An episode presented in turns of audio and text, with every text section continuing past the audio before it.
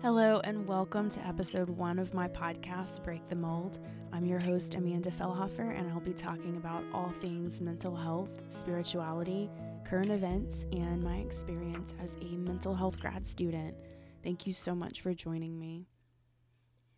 I want to share a little bit about myself since this is the pilot episode of this series and what I hope will be more in the future. I'm a military wife and veteran, a mother, a student, but most importantly, a Christian. God laid it on my heart last year to start planning a podcast, but I had no idea what it would entail. Months of trials and battles with anxiety and depression in my own life left me wondering how I would eventually become a successful and competent practitioner in the future, and better yet, a more patient mother and wife. When borderline suicidal thoughts started infiltrating my mind, I would lay on the floor and cry out to God to either take my pain or to take my life. And when that didn't work, I tried to numb my pain with everything except actually taking it back to Him. I requested antidepressants from my nurse practitioner, but I went from feeling everything to feeling completely numb. This isn't a pretty story. It's actually really raw and honest, and it's why I named my podcast Break the Mold. I want to talk about the hard things, especially with people in the church, because these things aren't talked about enough. So I'm sure I'm opening myself up to a lot of scrutiny and judgment, but at the end of the day, if I'm able to help at least one person, then it's all worth it. My life was in absolute turmoil, although many didn't see it. They only saw my smiling face on social media because I became a master at hiding behind a facade of happiness.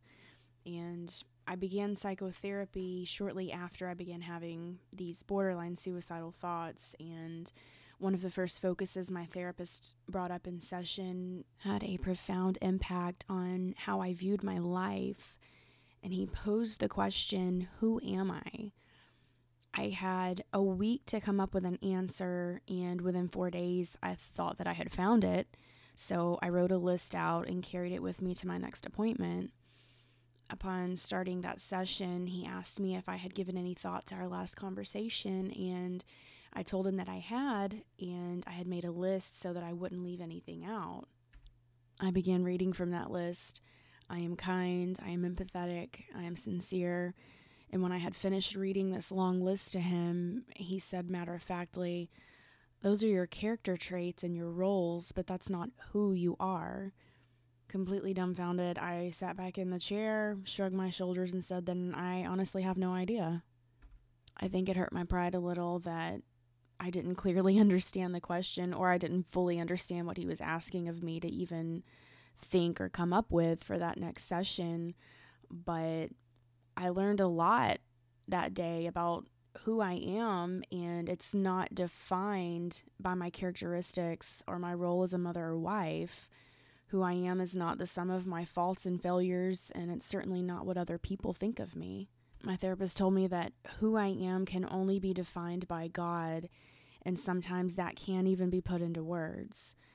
There are people who sell everything they own, pack a bag, buy a ticket, and travel to the most remote parts of the world in pursuit of finding out who they are, and in many cases, it takes them a lifetime to figure out. It was during this time of pondering the aforementioned question that I was struggling with not only figuring out who I was, but I was struggling with my faith in God. I began to see him as a monster, as a being that took pleasure solely in pouring out his wrath on those who didn't obey him. I felt immense guilt for feeling this way, but at the same time, I felt justified in my feelings. It wasn't until a good friend of mine that I've known for most of my life confided in me and said that she had felt the same way. And she herself has been in the church all of her life. It was a comfort to know that I wasn't alone in this way, but it terrified me at the same time. Why did I feel abandoned by God? Why did I feel like my entire life was unraveling and the only thing I could do to stay afloat was to self medicate and numb my pain with alcohol. Like I said before, this isn't a pretty story, but by sharing this with someone who's struggling, in the same way, I hope it will give hope and assurance that this this isn't a permanent place. Don't unpack your bags and stay there. It was a bump in the road for me, the kind that literally knocks your wheels out of alignment and dents your rims, but I survived it and I found my identity along the way. I want to read something that I wrote during this dark time in my life.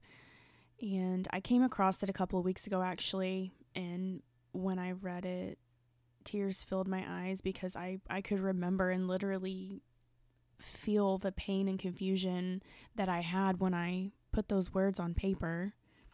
This is what I wrote Working on myself, waiting for the day I can wake up and function without fighting the emotional pain.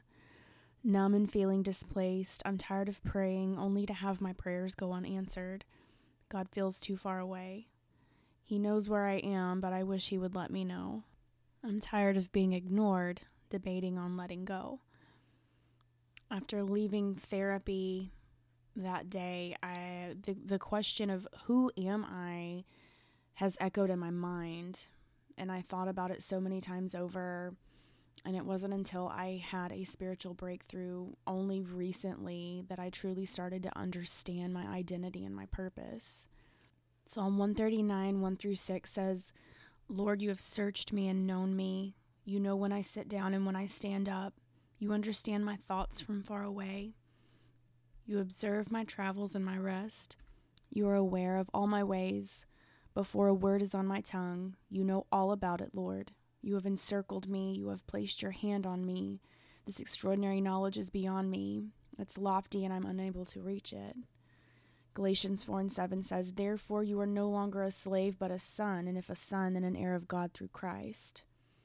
1 Peter 2 and 9, But you are a chosen generation, a royal priesthood, a holy nation, his own special people, that you may proclaim the praises of him who called you out of darkness into his marvelous light. 2 Corinthians 5 and 17, Therefore, if anyone is in Christ, he is a new creation.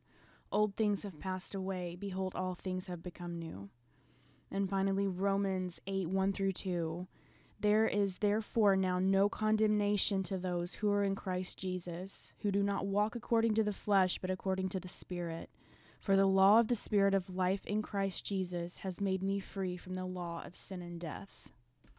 These verses convey so beautifully what I couldn't put into words, which is that my identity is in Christ. I might not be able to expressly say who I am, but today I know who I am. So, if anyone who is listening to this is struggling in your walk with God, I'm living proof that you can make a comeback. I've been through spiritual battles that seemed hopeless, dry and desert places where God felt so far away, I was sure He didn't even hear my prayers, but He did. So, my question for you is Who are you? Have you thought about it lately? You're not the sum of your characteristics, the many hats that you might wear, or what other people think of you. You are who God says you are. Thank you so much for joining me for my first episode. I hope that at least a small portion of what I've shared has helped somebody in some way. I'll post the show notes on my site for those who want to read them. Please subscribe and share my show. And if you got something out of it, I would love to hear from you. You can reach me via email, which I'll provide in my show notes as well. God bless.